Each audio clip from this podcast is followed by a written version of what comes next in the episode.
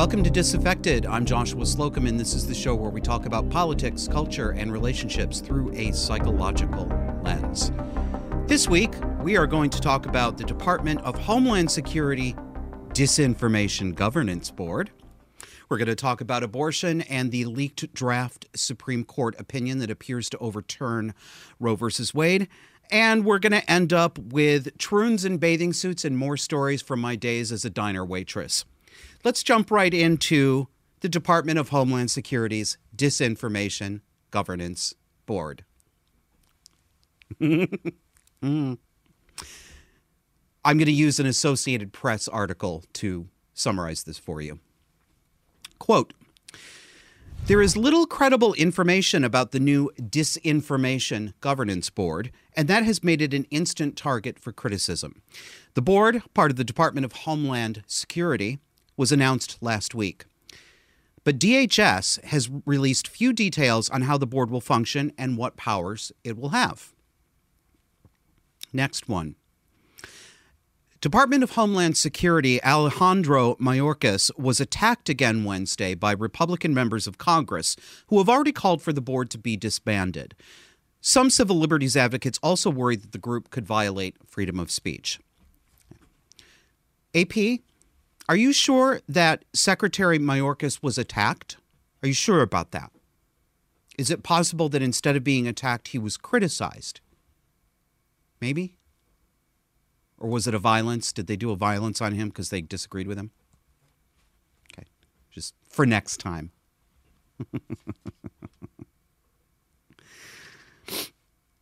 then they say, with disinformation campaigns working to shape opinions on everything from the war in Ukraine to the presidential election in the United States, the rocky start for the board may undermine its effectiveness and hurt the efforts to stanch the harm that false narratives can cause. End quote. Okay. You see how good I am? I even correct things when I'm reading them. AP. The word is stanch, not staunch. Staunch is when you stand firm in a position. Stanch is when you stop things, like you stanch a bleed. Okay? It's different. Look up your style book. Notice how the Associated Press just simply states, without qualification, they simply state that there are, quote, disinformation campaigns working to shape opinions. Are they really? Because we were told that Russian disinformation is what got Donald Trump elected. Been hearing a lot about Russian disinformation. We have been since 2016. And I can't remember who pointed it might have been Matt Walsh who pointed this out. Um, whoever did, thank you. There's some linguistic slippage going on here. Here are two different words misinformation and disinformation. They are not the same thing. They don't have the same connotations. Disinformation is an active campaign, it's propaganda. It's different from misinformation, which is, if it is actually misinformation, merely mistaken information. It doesn't imply an active intent to deceive. So it leaves me with the question about this board. Is this board to stop disinformation, that is, propaganda campaigns from foreign enemies and foreign powers, or is it about misinformation and will it be directed at American citizens? I think it's going to be about misinformation too, don't you? You know, things like Americans noting that the U.S. public health institutions and the government have lied about everything to do with COVID since the beginning. Um, and you see it. You see, notice the elision below. I'm going to give you one more quote from that article. 95% of Americans identified misinformation as a problem when they're trying to access there's that word when they're trying to access important information according to a poll conducted by the Pearson Institute and the Associated Press NORC Center for Public Affairs Research. Huh. Was that a Freudian slip? You were talking all about disinformation, but now we're talking about misinformation again, aren't we? So, who's going to be in charge of this dismiss information? I'm sorry, I just cracked myself up. Do you remember that old commercial? Swiss Miss Pudding Bars. this is going to be dismiss pudding bars. All right. Well, here's who's going to be in charge of it. Her name is Nina Jankowicz. And here's her picture. I'll read this tweet to you. She puts this out last week. Here's my official portrait to grab your attention. Now that I've got it, a huge focus of our work, and indeed one of the key, res- key reasons the board was established, is to maintain the department's commitment to protecting free speech, privacy, civil rights, and civil liberties. Pull the other one, sweetheart. Take a look at this woman on the screen. I know some of you can't see it. That's why you should be watching this on video. Do you trust this woman? Look at her face. Look at the expression on her face. Do you trust this woman? This is not a snapshot that somebody just took that's one small moment in time out of context. This is a posed portrait. And she chose this one. Out of all the outtakes, she chose this one. This is the one she wanted you to see. What does the expression on her face tell you? Hmm? I'll tell you what it tells. Well, it's not about the expression. Nina, sweetie, uh, no, actually, we'll let her speak and then I'll instruct her. Um, Kevin, please roll the video. Information laundering is really quite ferocious. It's when a huckster takes some lies and makes them sound precocious by saying them in Congress or a mainstream outlet. So, disinformation's origins are slightly less atrocious. It's how you hide a little, hide a little lie. It's how you hide a little, hide a little lie. It's how you hide a little, hide a little lie. When Rudy Giuliani gonna throw up. that intel from Ukraine, or when TikTok influencers say COVID can cause pain, they're laundering disinfo, and we really should take note and not support their lies with our wallet, voice, or vote. Oh. So this is the point of the show. We're going to say we're kidding, we're making all of this up. It's not really happening in the country you were born in, but it is happening. That's now a law enforcement official. It's also the person you just saw, an individual who brags about getting a master's degree from Georgetown University. In case you were wondering if the entire academic credentialing machine that sustains America's ruling class is in fact a joke. Spoiler alert, yes, it is a joke. I just have to say this. Tucker, call me. We should talk. this chick is doing Mary Poppins parody videos as part of her public image. Dancing nurses on TikTok, dancing doctors, singing disinformation school marms. What the hell is it with people in the past five years doing off Broadway musicals? Why? Stop singing. Okay, and here's what I'm. Here's what I was going to tell you about Nina. Come here. That red lipstick, sweetie.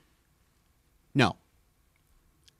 With a face like that, you should avoid drawing attention to the mouthful area right? You've got a chin like an old Russian woman who stuck a potato in it. All right? Not good. Snark aside, you had better start judging books by their covers. You really had better do that. Th- This, this saying that we're all taught, it's preschool proverb don't judge a book by its cover. First, it was always stupid. Okay, so why don't you work on forgetting it because it was always dumb? It's stupid advice. It's close your eyes advice. It's shut off your intuition advice. It's stop picking up on signals advice. I don't know why we tell this to children.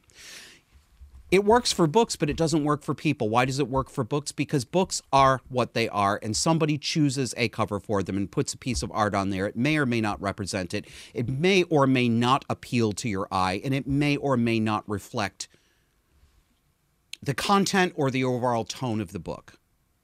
But people aren't books. People choose their own covers.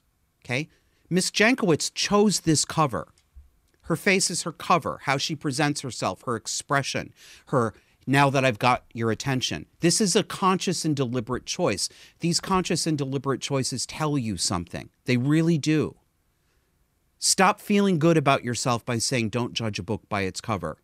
That just means that you're going to close your eyes to potential danger signals. Speaking of potential danger signals and, and disguises and closing our eyes, let's talk about wolves in sheep's clothing. I've said before that we need better fairy tale education for children. When I was little, fairy tales were a huge part of my life. Many of the children's shows and short cartoons were based on them. They were in library books, they were in collected fairy tale collections that we had in the house. I'm trying to remember what the we had a, a really thick one with beautiful illustrations. I don't remember if it was Grimm's or someone else's. But we we we I don't know if we just don't teach these to children anymore or I, I don't think it's just a matter of times are changing and we don't use this because these stories are timeless.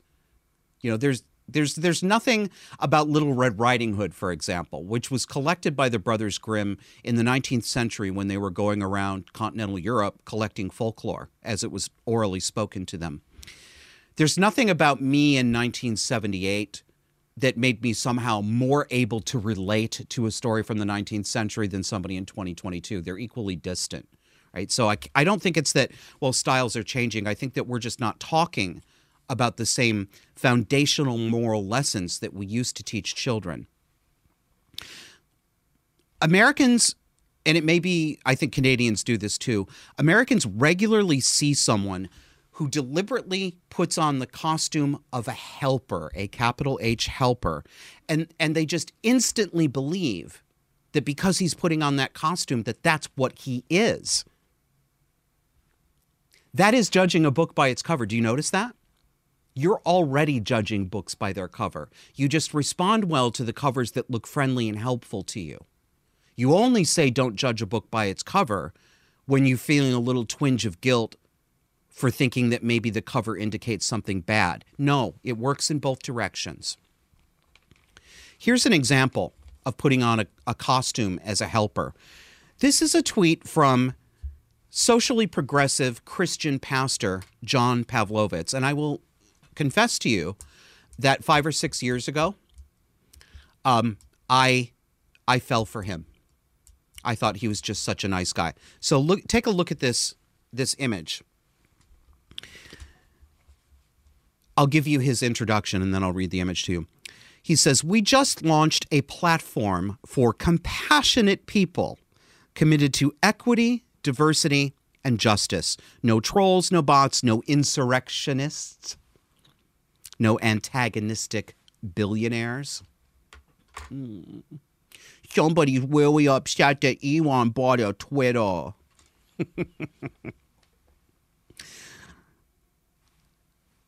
It's called empatheticpeople.com.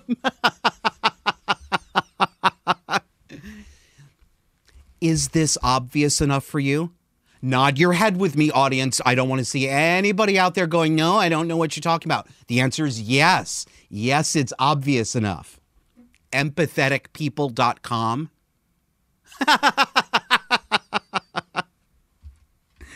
That's going to be a, um, a honeypot for vulnerable narcissists, communal narcissists, the kind of people who get ego gratification out of their status being a nice, helpy, help, help person.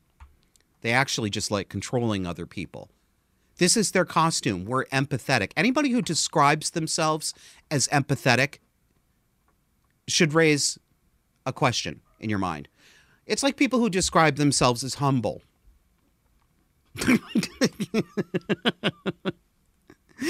and let me twist the knife a little further, especially for you religious people, especially for you Protestants.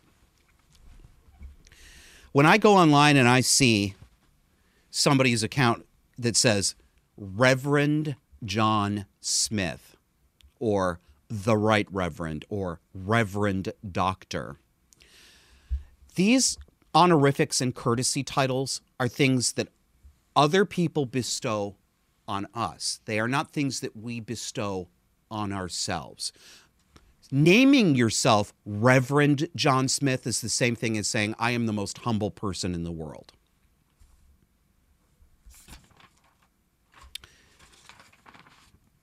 I want to show you one more picture of John Pavlovitz. Take a look at him. By itself, no context. Okay. Attractive man, middle aged, looks nice, he's smiling. There's not niceness behind that smile. I have watched this man for years on social media. He demonizes and dehumanizes anyone who is at all to the right of him. He calls them these people. He's abusive and he gets away with it. He he he calls people who are more conservative than him immoral, uh, lacking conscience. I've seen him call people that he disagrees with sociopathic. Now, of course, I've called people that I disagree with sociopathic, but I don't call them sociopathic because they disagree with me. I call them that because they're actual psychopaths. There's a difference. He's abusive, but he gets away with it because he smiles enough, right? He's got sort of a, a slightly more attractive Mr. Rogers thing going on about him. This is a wolf, not a sheep, sweetheart. He's just wearing a sheep costume. All right. Let us round this out with a callback to an earlier episode. Think back a couple of episodes when we talked about how feminized male models have become in, advertisements. So, we'll put the picture up here.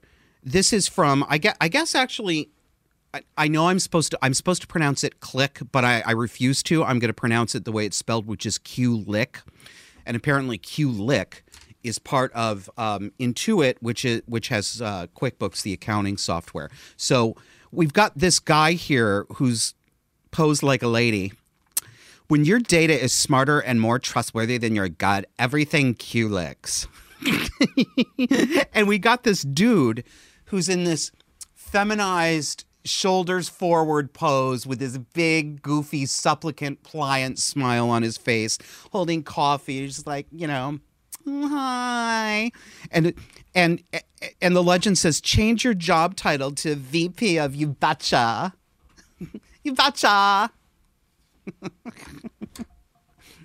well there is another side. This is their latest ad with a female model. Let's take a look at this one. For this one, it's a, a, young woman. Um, she doesn't seem to be quite as submissively posed as the man. I don't know. Maybe you have a different read on it. Uh, but she she looks more confident and assertive, and as well she might, because her legend is change your job title to president of never being wrong. Now, ain't that a kick in the soft bits? Caitlin's never wrong. She's the president of never being wrong. She's not a helpmeet, she's a girl boss. The helpmeets are the boys now. ah! All right. Time for a break, but first, it's time for a reminder please subscribe to us on audio. You get three audio shows a week that you will not get here on YouTube. So go to iHeartRadio, iTunes, Google Podcasts, Spotify, anywhere, Pandora, anywhere that you get your podcasts, that's where you need to subscribe. And we will see you on the other side. You know how podcasters are always asking you to hit the subscribe button? Well, this is us asking you to take a minute right now and be sure you've hit subscribe on your favorite video platform. Click that notification bell too so you never miss our newest content. And don't forget to subscribe on audio too. We have audio only content that you won't find on any video platform, so don't miss out. Do you like Disaffected? Do you like it enough to help pay for it? We'd love to have your support to grow and maintain this show. Donors get special access to our monthly Zoom hangouts. They're off camera and unscripted. We talk about what you want to talk about. There are two ways to join. Patreon users can go to patreon.com slash disaffected or visit subscribestar.com slash disaffected. Welcome back. As you know, somebody who works in the Supreme Court leaked a 5 to 4 draft opinion this past week that would overturn Roe versus Wade. And this has made everybody lose their ever loving minds. The f- first and most important thing to me is to point out how unprecedented this is. There may have been other cases of court opinions being leaked, but I don't remember anything this consequential ever being deliberately leaked to the press and leaked to Politico, of all places. This is an attempt to intimidate the conservative justices who voted to overturn Roe versus Wade. We've already got people showing up at some of their homes dressed in Handmaid's Tale costumes and uh, clothing that looks suspiciously like Antifa. And the Antifa looking people, actually, they were in front of the Supreme Court as well, were shouting, Stack the court, stack the court, stack the court, stack the court. Yeah. Do you know that it's a federal crime to intimidate a judge? It is. And that includes doing things like protesting outside the place they're living in, because this is really serious. You don't hear this on the mainstream media. Do you know who reminded me that this is a federal crime? I knew that, but I'd forgotten. Tucker Carlson. Haven't heard it on any other major media. And while I don't watch them, I do pay attention to them. I look at them online. I have not read this entire decision. It's 98 pages long. I may read it. Um, but I have read some excerpts. And I don't think that a lot of people who are extremely upset about it have even read the excerpts because when some of the key ones have been put in front of them, they won't take it in. They won't acknowledge the words. They won't even acknowledge that they've seen it. They just keep repeating the same exaggerated emotional claims. This decision, again, if I'm wrong about this, if you've read it and you find that I'm making a mistake, please leave a comment. I do want to be corrected. But this decision does not outlaw abortion in the United States. That's number one. Number two, it does not take away our rights to abortion. That's factually untrue. Roe versus Wade is a decision that said women have a constitutional right to medical privacy that includes abortion. What the decision did was to say it is not acceptable and it is not constitutional for individual U.S. states to have laws on abortion that are stricter than than what we have got here on the federal bench. Um, well, actually, no, that's that's not the right way to say it. Um, that Roe versus Wade takes away the power of the states to um, regulate abortion uh, to to the fullest extent. There have been Supreme Court cases after Roe versus Wade that have modified that uh, in some ways. But this decision, if this decision stands, the one that was leaked, if that stands, what it will do, it won't. It doesn't take abortion rights away. Returns the right to regulate abortions completely to the states. You may not like that. You may like it. You may not like it. But that is a fact. Um, it's a fact that hasn't penetrated many minds out there on the left, and even even in the center. I'm seeing people who are getting really upset about this and saying it's taking away rights. No, it's not. And they're saying it's anti-democratic. How? Returning the power to decide public policy to each individual state and the voters and constituents who reside therein is the very definition of democracy. That's what it means. Letting people vote on this at a more local level, at a state level. This is part of our federalist system. It's not anti democratic. That's your emotions, that's not your brain. Turn your brain back on. Put your emotions down for a nap, please. I have avoided this topic on the show, but I can't avoid it any longer. My views on abortion. They are unsettled. Here's what I can tell you I cannot honestly say that I believe a fetus in the first month, second month, or even third month, and I'm not sure about this. Unsettled, remember that, unsettled. I can't honestly tell you that I think that that first clump of cells or fetus in very early stages of development, I don't see it as morally equivalent to a fully formed human infant. I don't. I could be wrong about that. I understand that I could be wrong about that.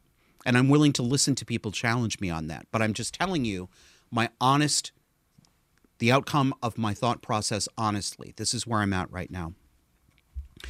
To me, it's a matter of brain development and the fact that such an early fetus has no experience of the world and no interests in the world comparable to even a child who's just been born. The brain hasn't developed the ability to experience those things the same way a fully formed person has. And again, you may disagree with me, or you may think, even if that is the case, Josh, it's a moral wrong. I understand that. Just telling you where I'm coming from and why. Um, but I do know that I also can't accept that there is no line to be drawn at all. That abortion should just be available on demand at any point in the pregnancy up until the last day of the ninth month. I can't accept that. I do see a difference between pulling a baby out of the womb at nine months and quote unquote aborting it and doing a dilation and extraction in the first trimester.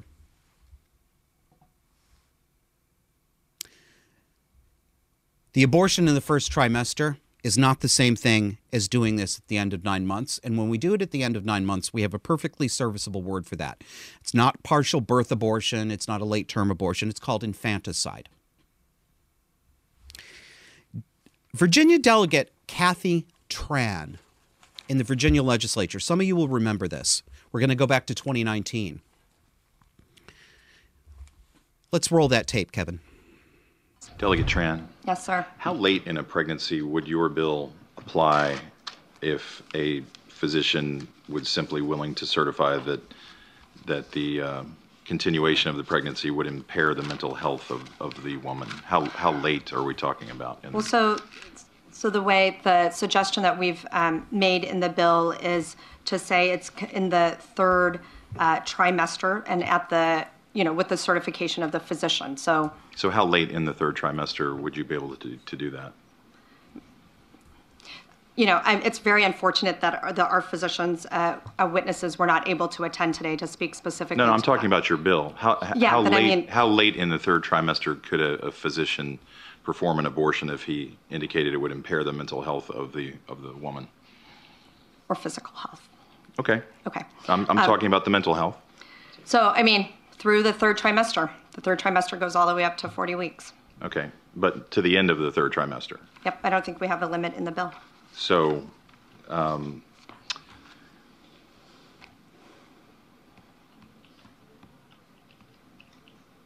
where it's obvious that a woman is about to give birth, she has physical signs of, of that she is about to give a birth.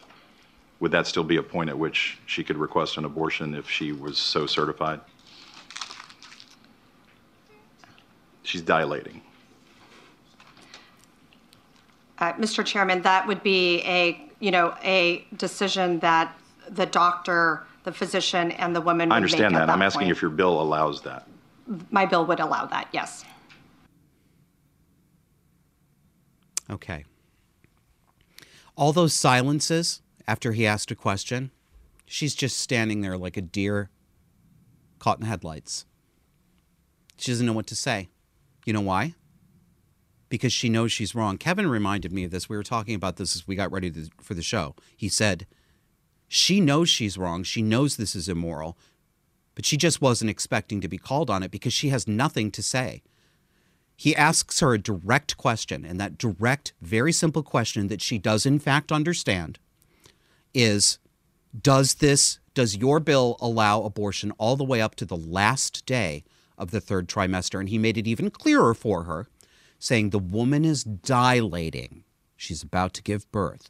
Does your bill apply to that? She finally had to say yes, but she tried to get around it by saying it's very unfortunate that our medical um, uh, professionals couldn't testify. Said, I'm not asking about that. And she knows he's not asking about that. She knows she's wrong. I don't know what motivated her to bring this bill. I don't know what pressures were brought to bear on her. I have no idea whether she has a moral quandary within herself, but I do know that she was willing to bring this bill forward, but she's not willing to defend it.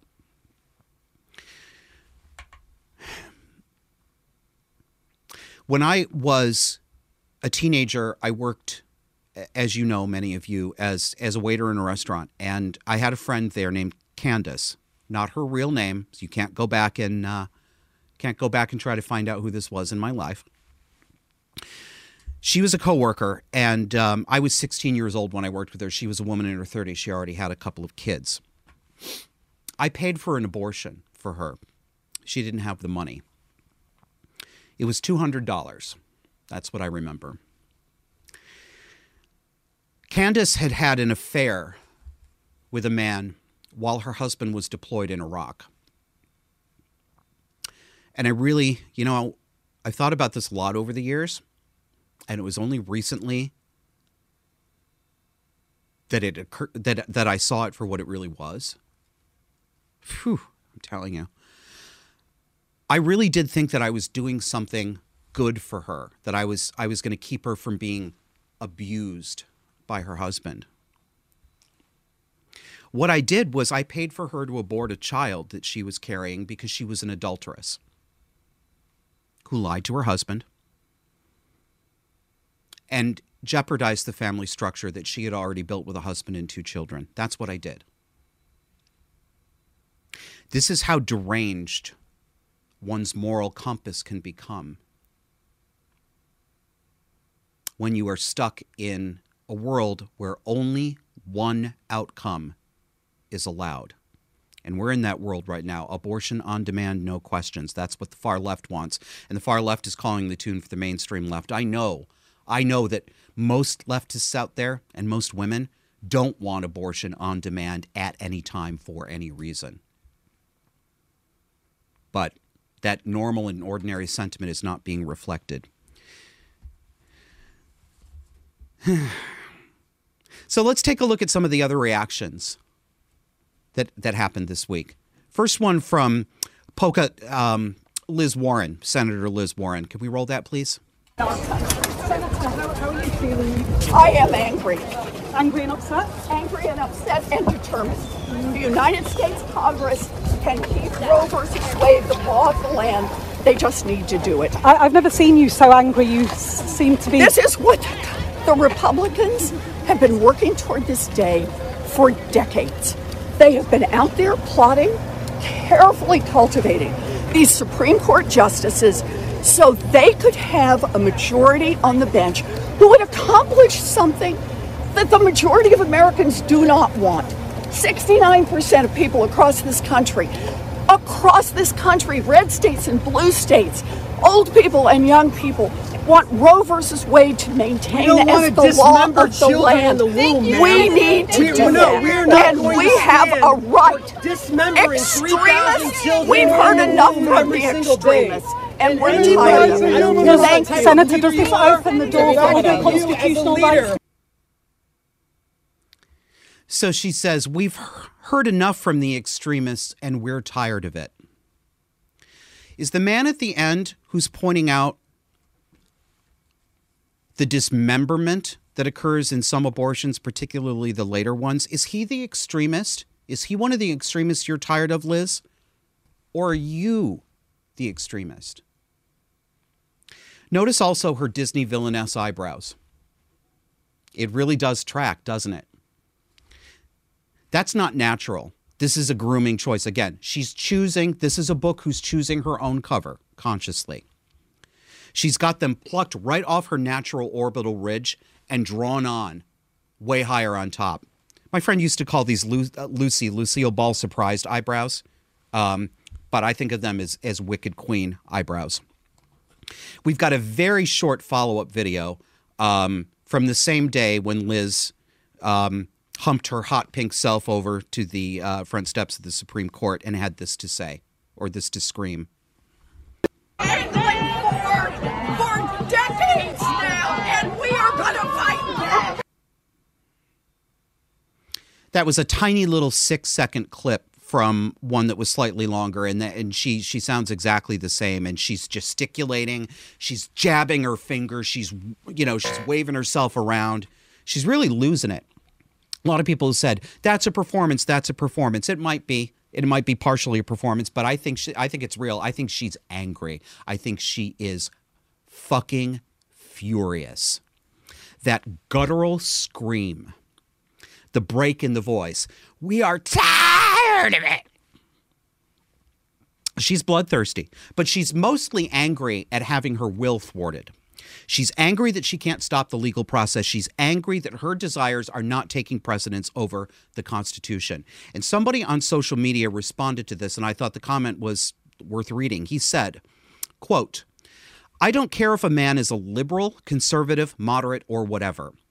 There is something in the voice of women like Hillary Clinton and Liz Warren. It's a particular type of tone or speech pattern that hits directly down the spine of most men in a way that reminds them of every awful woman he's ever dealt with. It's deeply visceral. Liberal men just won't admit it. End quote. Correct. Correct. That's my mother. That's that lady on the plane from several episodes ago screaming at the Trump supporter. And and the way this affects men, I, I think the analog in women is women in Donald Trump. He remind his bombastic, over the top gesticulations remind them of the asshole abusive men that they've had in their lives, and I can understand that. It's it's kind of some of the things that that turned me off about Donald Trump so much myself. What you're seeing here, this is narcissistic rage. That's what the term narcissistic rage means. And there's a lot of it and a lot of histrionic meltdowns. Let's take a look at some of those. Tweet from somebody named John Fetterman. I mean, I, pulled out like six or seven of these, but just there's countless thousands. He says, Let's be clear the right to abortion is sacred. Democrats have to act quickly, get rid of the filibuster to pass the Women's Health Protection Act, and finally codify Roe into law. We cannot afford to wait. Sacred? The right to abortion is sacred? Oh, so those crazy mean right wingers are actually right. You do think abortion is a sacrament. You do. well, the feminist. If men can have abortions, abortion would be a sacrament. Piss off, ladies. It's already a sacrament to you. More projection from feminists. So it's so sacred, we have to end the filibuster and we have to stack the courts. That's how sacred it is. Next one. Oh, this is great. This is great. Um, a melange of histrionica put together from my favorite account on Twitter, Libs of TikTok. Listen to this.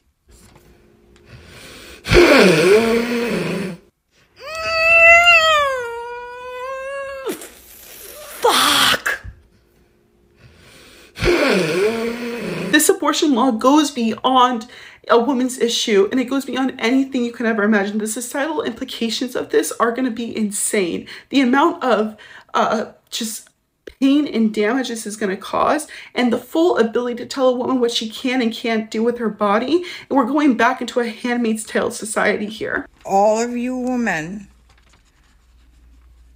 who sat home, all you young girls, adults over 18 years old who did not go out and vote, who did not think that you need to protect your womb. We're now back in the dark ages. Um, brace yourselves, ladies. I'm with you. My heart is just broken. I don't understand why this country hates women so much. I just don't understand it. We'll get through this. We'll figure out a way. Hmm. No more joking about it being a handmaid's tale. It will be.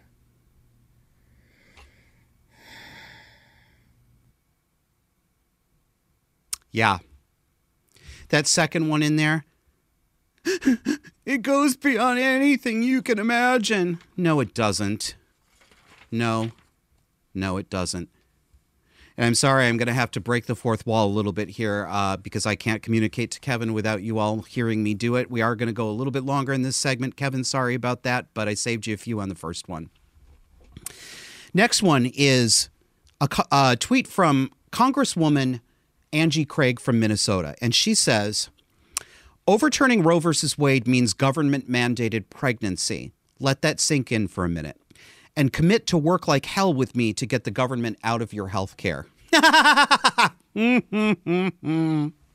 yeah, it means government mandated pregnancy. No. All right. Apparently, we're going to have to do some 101 education on here. So, for those of you who had a brain tumor for breakfast, here are five ways to avoid being pregnant and having a child. Number one, close your legs. Number two, wait, wait until marriage. Number three, birth control pills. Number four, condoms. And number five, close your legs. Yes, I have close your legs in there twice because that's the real sticking point. I saw somebody on social media the other day, and I've seen more than one of these. All pregnancies start with a penis, so why don't you regulate that? Yeah? Is that so? Also starts with a pussy, doesn't it, sweetie? So why don't we regulate that too? Women do not want to take fuck all of responsibility for themselves when it comes to this. It is unbelievable.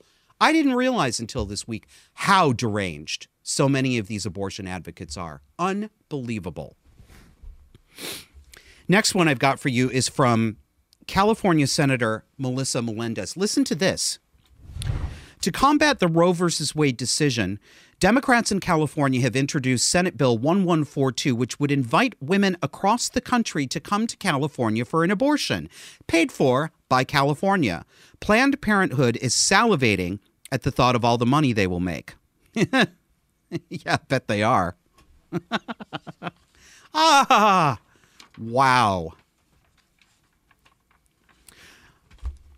This one, uh, this one resurfaced this week. I've been meaning to clip this. I want you to look at this tweet from somebody called Hannah M. Says. And this is the picture of Hannah. She's a young mom in her early 30s, and she's got baby, and she's showing you the book she's reading to her baby in the picture. And it says this My bub will grow up knowing that sometimes a body makes a baby and sometimes it doesn't, and none of that is wrong or secret or shameful. All of it is worthy of love and support and truth telling and space in our lives. And what book is she reading? To her, this looks like a two year old. The title What's an abortion anyway? She's reading a book about abortion to a two year old baby, her two year old baby. Sometimes a mommy makes a baby and sometimes she sucks it out and puts it down the drain.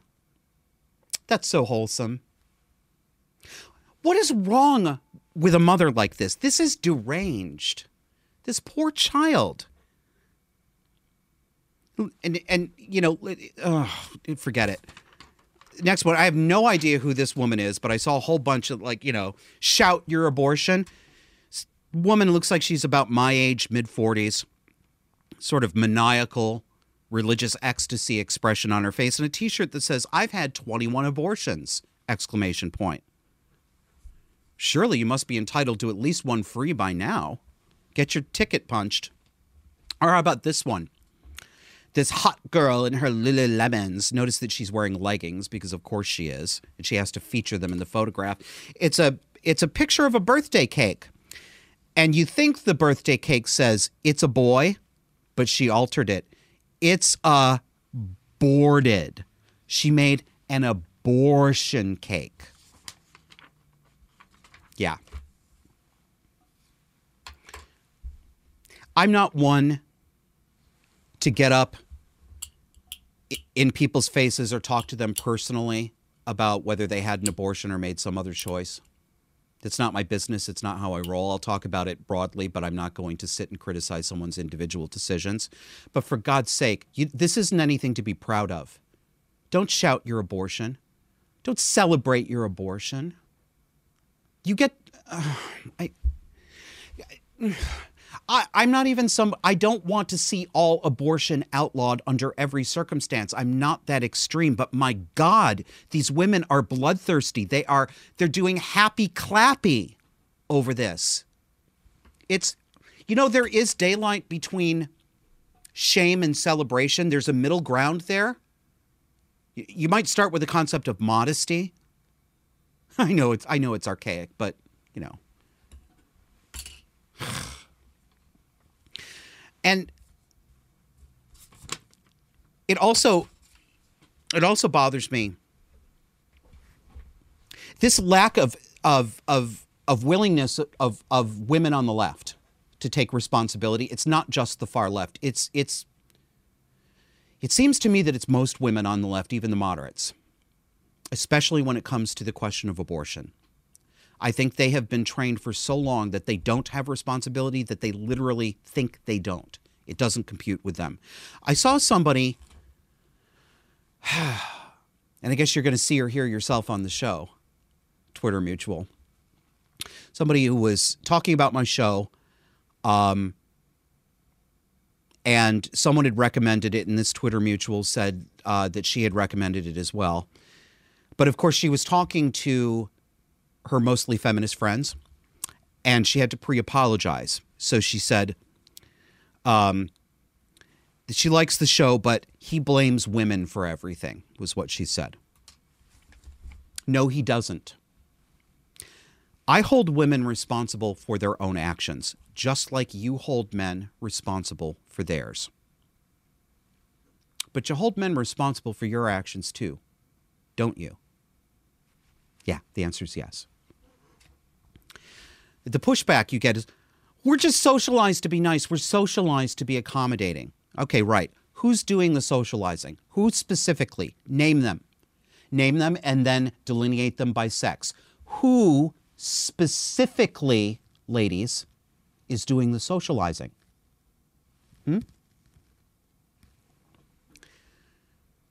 It, it seems to me that this is how like how women and, and aunties in Middle Eastern and African countries, the ones who hold girls down to get their clitorises cut off and their vaginas sewn up as part of what we call female genital mutilation. Yet it's patriarchy that's doing it to them, even though the surgeons and the holder downers are all women. But men made them do it, right? They have to cut they have to cut their daughters' clitorises off or, or a man will be mad at them, right? It's not their not their responsibility. I'm going to show you this graphic. This is from Billboard Chris, Chris Elston. He's been on our show. You know him. He wears a sandwich board and protests against transing children. And he tweeted the other day, he's in front of Brown University in Rhode Island, and he said, Today, um, virtually every young woman at Brown University today was against our message, and all the young men, except for one, were in favor. Moms and dads, talk to your daughters before the transgender craze seduces them.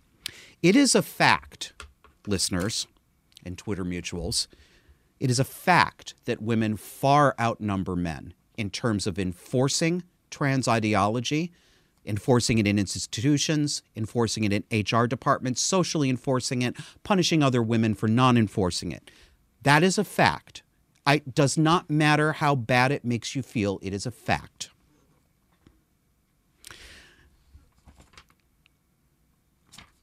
And I have a former friend who's a moderately well known feminist who's been on conservative media several times, and I give her credit for this. She's against the trans incursion into women's sports and women's spaces, and conservative media are the only one who will give her a chance. And she goes on with that apology, and she is to be given credit for that. Um, but there are reasons why she's a former friend. And I recall her telling me about Chris Elston that he was just a narcissistic man who was doing this for attention. That's funny because I see Chris out there literally getting his arm broken. I see him being thrown out of meeting rooms and I see him being spit on and screamed at and having the police called at him because he wears the sandwich board that says children cannot consent to puberty blockers. You know what I think? I think you're just jealous. That's what I think. Um, I'm going to skip over that.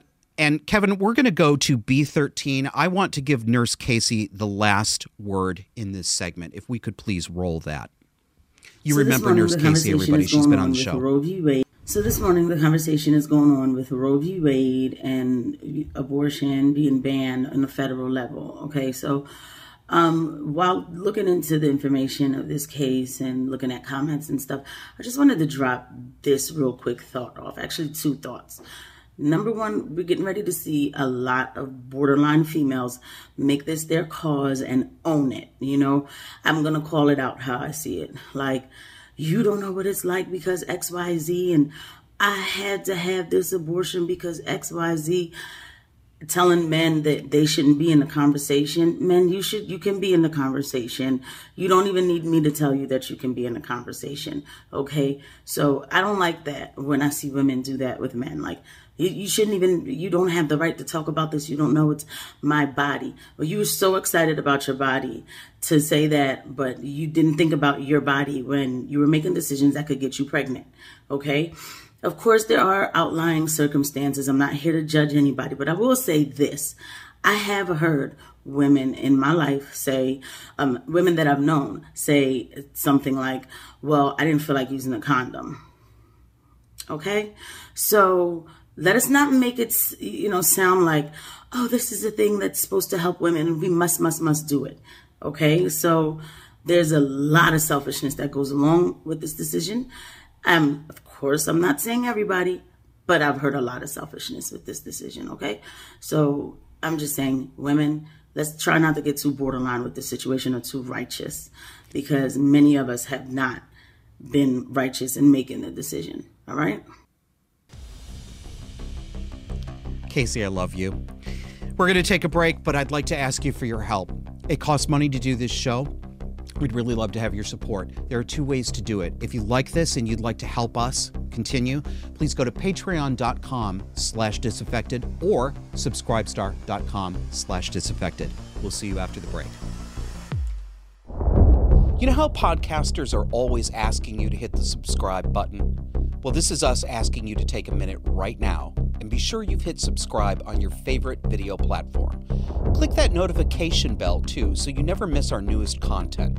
And don't forget to subscribe on audio too. We have audio only content that you won't find on any video platform, so don't miss out.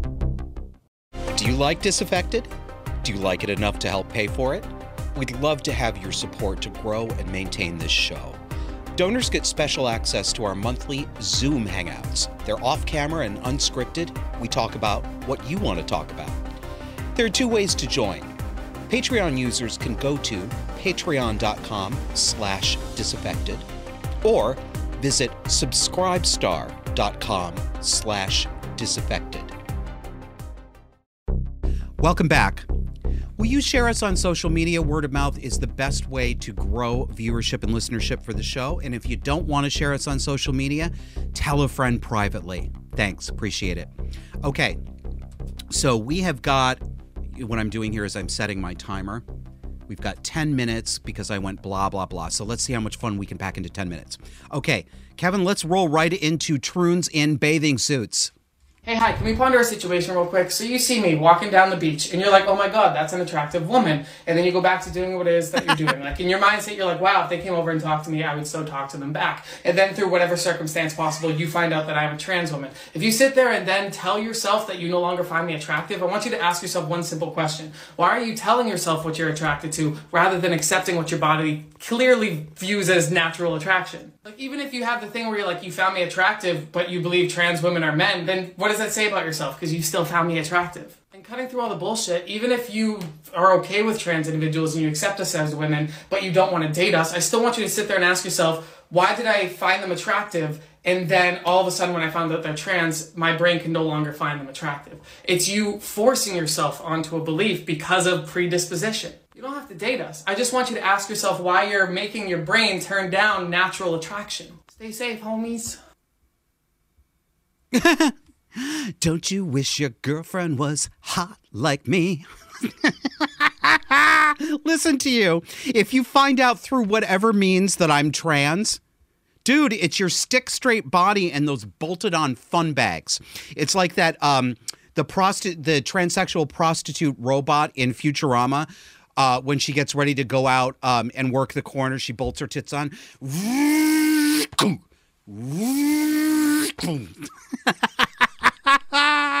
and then you tell yourself that you're no longer attracted to me. No, sweetheart, it's not telling yourself. It's your dick is telling you they're not attracted to you. ah! Here's a quick story from listener uh, and friend of the show, Jack Buckby. And Jack is an interesting guy. You may want to look him up. He is a former uh, self self admitted former far right winger from England um, who changed his mind. And he wrote a book about it called Monster of Their Own Making. Anyway, Jack drove up to Vermont, not to my part of the state, but um, he drove up to Vermont with his wife for a weekend and told this story. Holy shit, Josh, Vermont is insane. So I drove an hour to the fish and chip shop, and it has COVID protocols. No entering the shop. You have to call them in order, and they leave the food by the back door to pick it up. I was frustrated, but my wife said, We drove here, so let's just do it. I call, no answer on the phone, just an automated thing saying to call back later. But the store was open and there's a woman in there ignoring the fact that I'm standing outside in front of her trying to order fish and chips by calling her. So I leave. And as I'm walking away, a man in an LGBTQ rainbow tube skirt and a black mask over an N95 mask walks by me. People have lost their fucking minds. Yes, Jack, they have. Yes, they have. And the only reason I'm still here is because I can't afford to leave yet. ah, ah, okay. I saw this on social media. It is just what the stuff they're advertising today. I swear. Take a look at this. This is this is a breast binder from a company called For Them Wellness. It sounds like one of my fake commercials. Misogynex for them. She's got a picture of this thing and it says, the binder that moves and breathes with you. And the strap line is comfort plus gender euphoria equals the binder. Oh my God. Built by and for the queer community. Ugh. Ugh. this one's a little disturbing. Let's look at drag kids. Welcome to the Pink Palace, my lovely friend. I first discovered drag at 13. I didn't know what it was, but I knew I wanted it. This is children. Put on the wig. Children are on this show someone about drag completely different. I'm so pretty. My drag name is Vanessa Shimmer, and she is just a force you cannot reckon with. This is a little boy. How boy. do I parent a child that wants to do drag? I never expected drag to be a part of our lives. Oh my god, these are so cute. These are problems I never thought I had to prepare for. What I love about drag is the glitz and the glam. My name is Noah, and I'm transgender. Have you talked to mom and dad about pictures? What do you think of taking those photos down? The constant reminder that we had Oh my god, her voice is so pretend I was annoying. Do you think Pretend um, I was a ever wanna watch boy. me do drag? How do I explain this to my child that she doesn't fully accept Novella? Making friends has been a hard thing for me to do. When I'm becoming Nemo, Whoa. become more confident. Let me make sure you are appropriately fluffed. This transition has been difficult for them, but they try, and that's all you can ask for. It's important for kids to understand that they're not alone. So my mom started Draguton. Kids and their families are coming from all over the country where we get to be our true self. Oh God, Mm. this is happening. Vanessa Shimmer! This is a place of love and support because we need that in this world. This is me, and you better like it.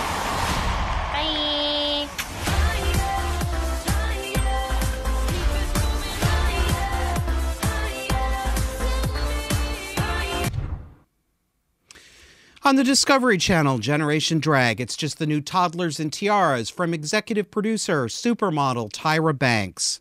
Or the new Jazz Jennings, how long until these kids get their bits chopped off?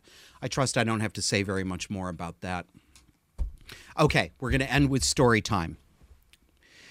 I was reading an old psychology article. I can't remember what it was, um, but I it was great because it was old enough that it was from an era when psychology and psychiatry, the literature, was allowed to tell the truth about things that you are not allowed to tell the truth about anymore.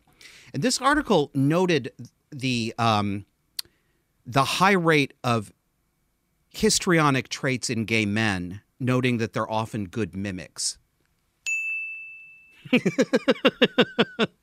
Aren't they, though? I mean, think of before this nonsense, think of drag, think of drag style comedy. Think of the kinds of, of humor that, that you are used to hearing from gay men. It's full of impressions and impersonations. And, you know, like I do the voice on the show, I do some other voices. And it, I think this this style of of impression i'm not the only one who does this obviously but it's not um it's not an impersonation what it is is it's an auditory caricature it's not actually a perfect mimicry it's exaggerating the distinctive features of a voice uh, so that it becomes recognizable. Just the way a caricature artist will draw a picture that exaggerates someone's big chin or their big hair or whatever it is and it doesn't look exactly like them but instantly you can see who it is. Uh, i think that's that's what i try to do. So i want to tell you about i want to tell you about shelby. Now, shelby was the publisher at a chicken dinner newspaper that I worked at right after college. It was my first real professional job, a weekly community newspaper. And Shelby looked like a cross between a retired Mary Kay saleswoman and Endora from Bewitched. She had that teased up ginger brown, backcombed, shellacked hair, full mask of makeup, and these great big pink acrylic claws. And all of her jewelry was gold. And she came to work. She drove a white Cadillac sedan DeVille um, with little pink accents inside and gold rims on the outside. She come touring up in that boat. She'll be coming. So we didn't have the internet. This was, I think, 1999. My coworkers decided that it was my job to go back to Shelby's office and persuade her to get us internet access so that we could stop using the fax machine and having to retype everything. So uh, Shelby's got this back office where she molders all day after she walks through the place looking at people like this. What is you working on? so I go back and I explain to her that we need the internet. And Shelby's sitting there looking at me like this, drumming her fingers. I've been working here since 1967, and we don't need no internets. I tried to argue the point, but I, I wasn't going to get anywhere, and, and she ended the meeting this way. She says, Okay, then why don't you write me up something and leave it here on my desk? That's the show. See you next week.